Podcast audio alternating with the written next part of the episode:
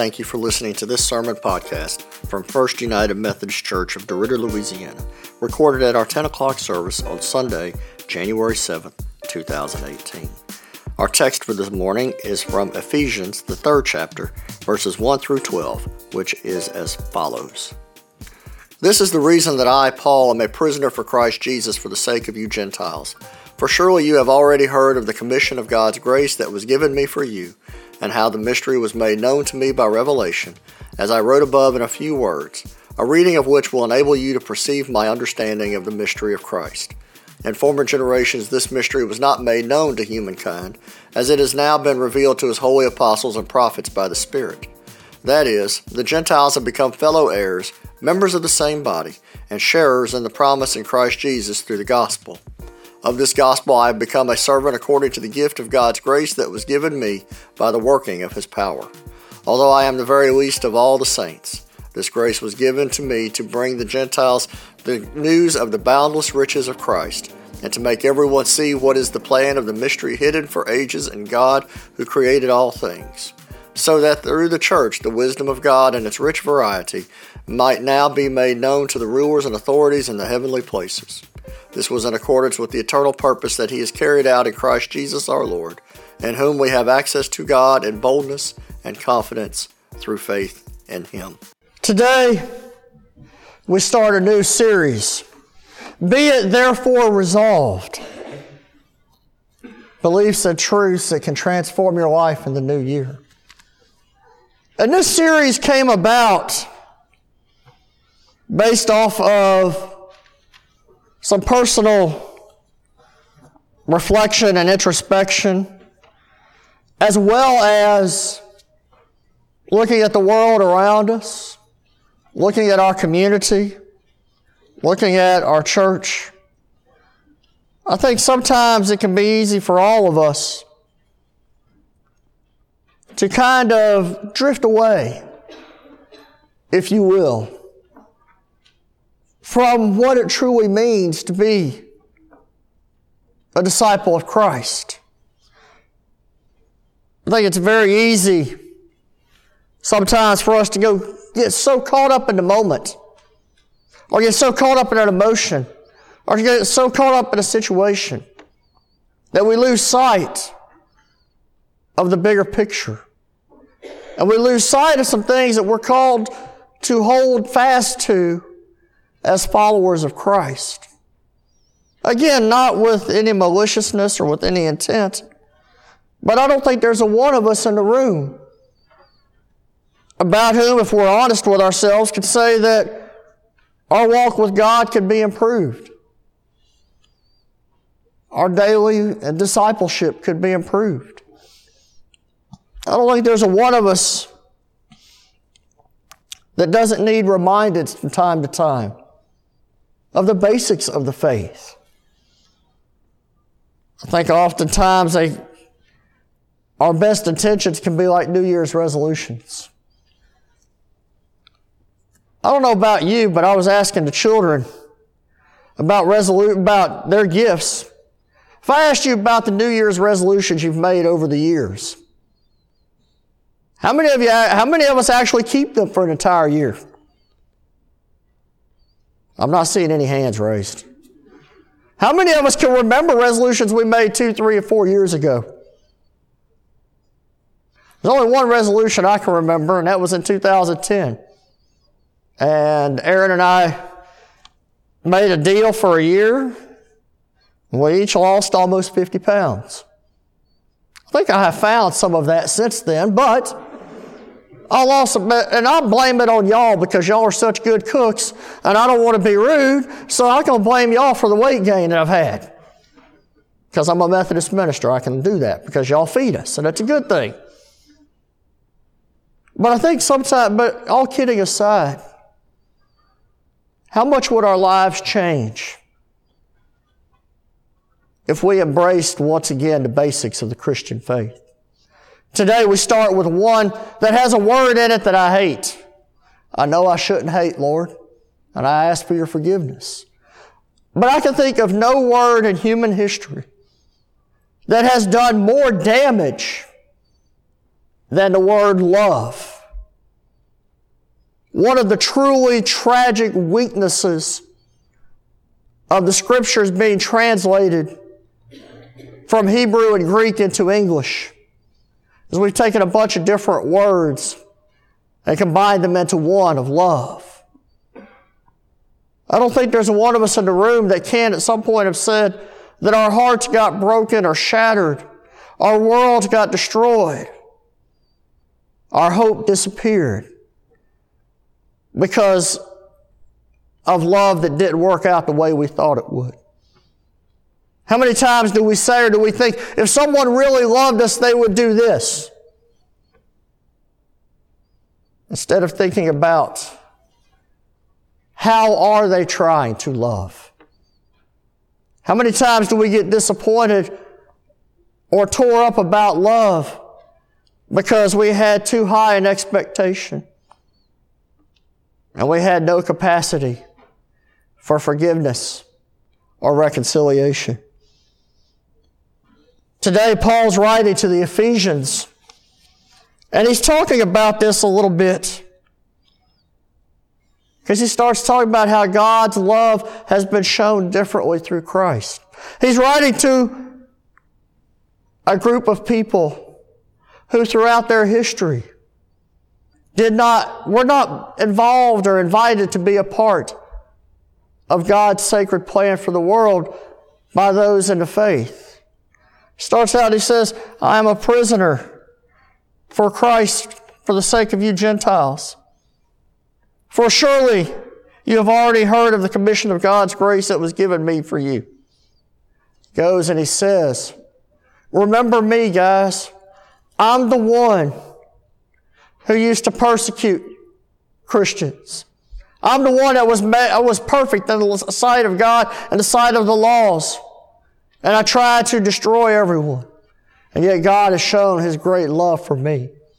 And I pass it on to you how the mystery was made known to me by revelation, as I wrote above in a few words, a reading of which will enable you to perceive my understanding of the mystery of the gospel. Paul's whole past was about destroying the Christian church. He was a great little church person. As for righteousness under the law, he was blameless. He dotted all the I's, he crossed all the T's, he did everything that he was told to do. And yet, he did not know Christ. And so he persecuted the church. What was missing from Paul's life was an acceptance of the love of God through Christ.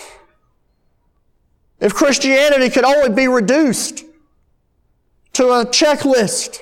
If only Christianity could be reduced to the idea that if you check these boxes, then you're good.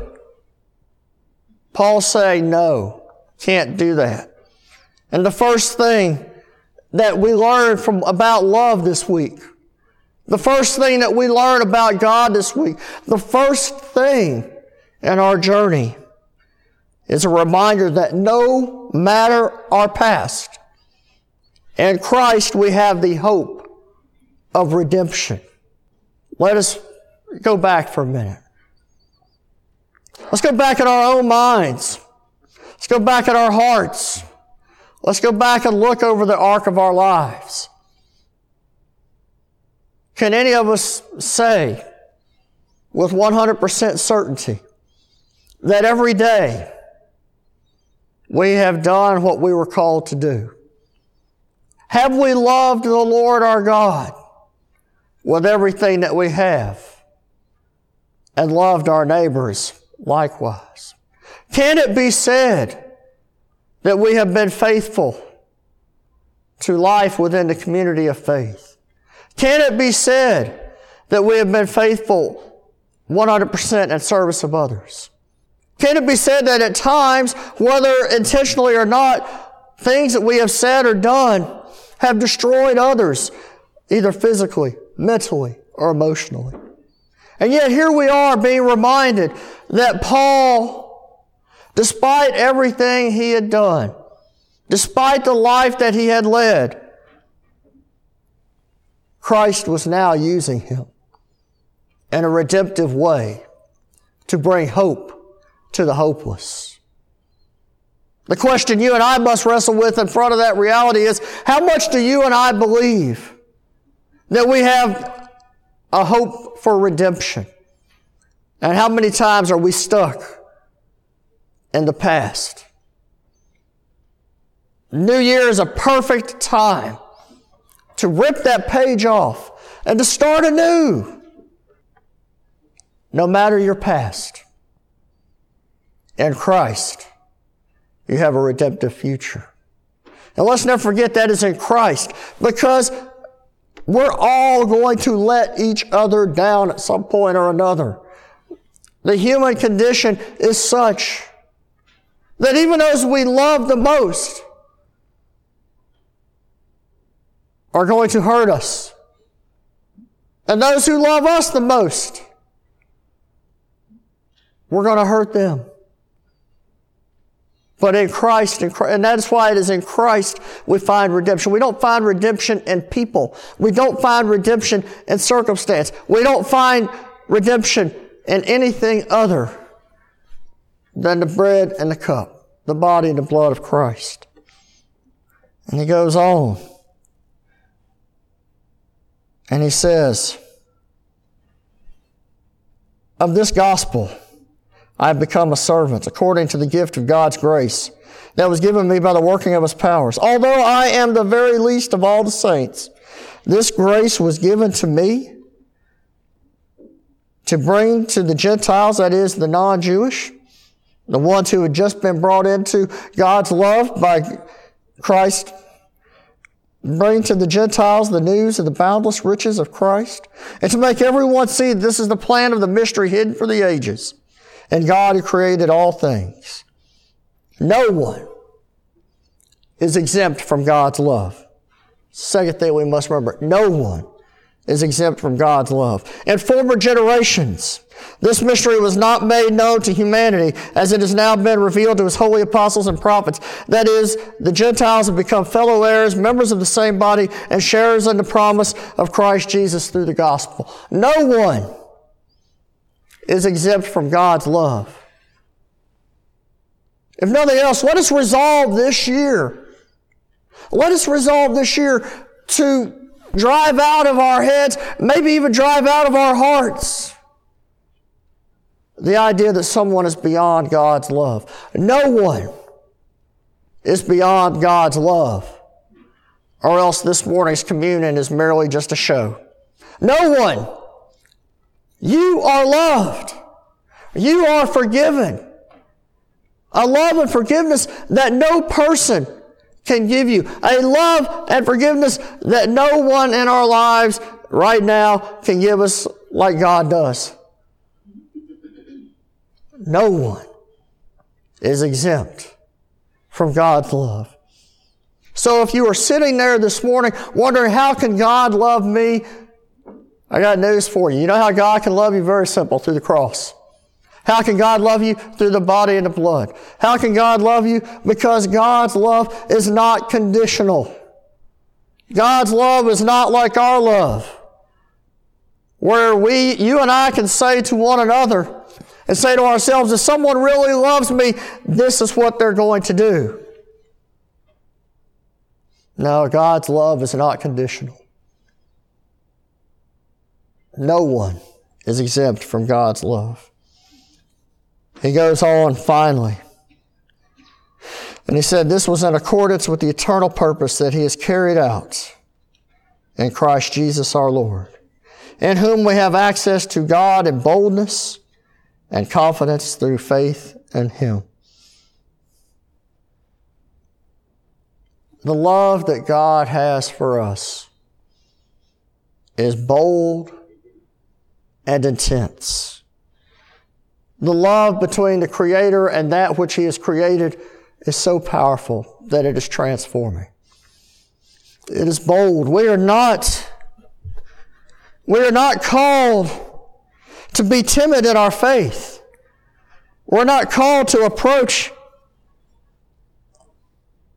the body of Christ and take just a small morsel We're not called to take the cup and take as little as possible. We don't start our prayers with, Excuse me, God. Excuse me, God, if you got a minute. Excuse me, God, we, we, we need to talk, God. You, you, you know, if you have time for me. No. We're called to be bold in our faith. We're called to grab God with everything we have to hold on tight. We are called to be people of a bold faith. Now I'm going to tell you the rest of the story. To truly love someone and to truly be loved by someone does not mean you get everything you want. Sometimes being loved means being told no. Sometimes being loved means there are boundaries. Sometimes being loved means we're going to do things that we don't necessarily want to do. I can't tell you how much HGTV I've watched over the last 17 years. I love you, sweetie. All right. I cannot, I mean, it was so bad. I walked into Magnolia Market over Thanksgiving and I asked them what time Tarek and Christina were signing books today. I got, you know, my wife's looking at me weird. We're having a little fun. I love HGTV, baby. I really do. I love Chip and Joanna and all the rest of them. As much as you love football. Don't worry. This first Sunday of February, it'll be over. But, See, she's missing redemption because my, I took John and Mike to New Orleans. She had a day and a half where she didn't have to watch any football. And this is what she's bringing to you. But I digress. You know, we have a laugh over those small things. But how often do we let the small things really destroy us? Be bold. Be bold in approaching God. Be bold in approaching the communion. Be bold in approaching the cross. Be bold in approaching each other. Let us surround one another as we reaffirm in the baptismal covenant. Let us surround each other with a community of love and forgiveness. And let's do it boldly. Let us be people who are resolved to embody the fact that we are loved. Thank you for listening to this podcast of First United Methodist Church of DeRidder, Louisiana. You may find out more about us at fumcderidder.org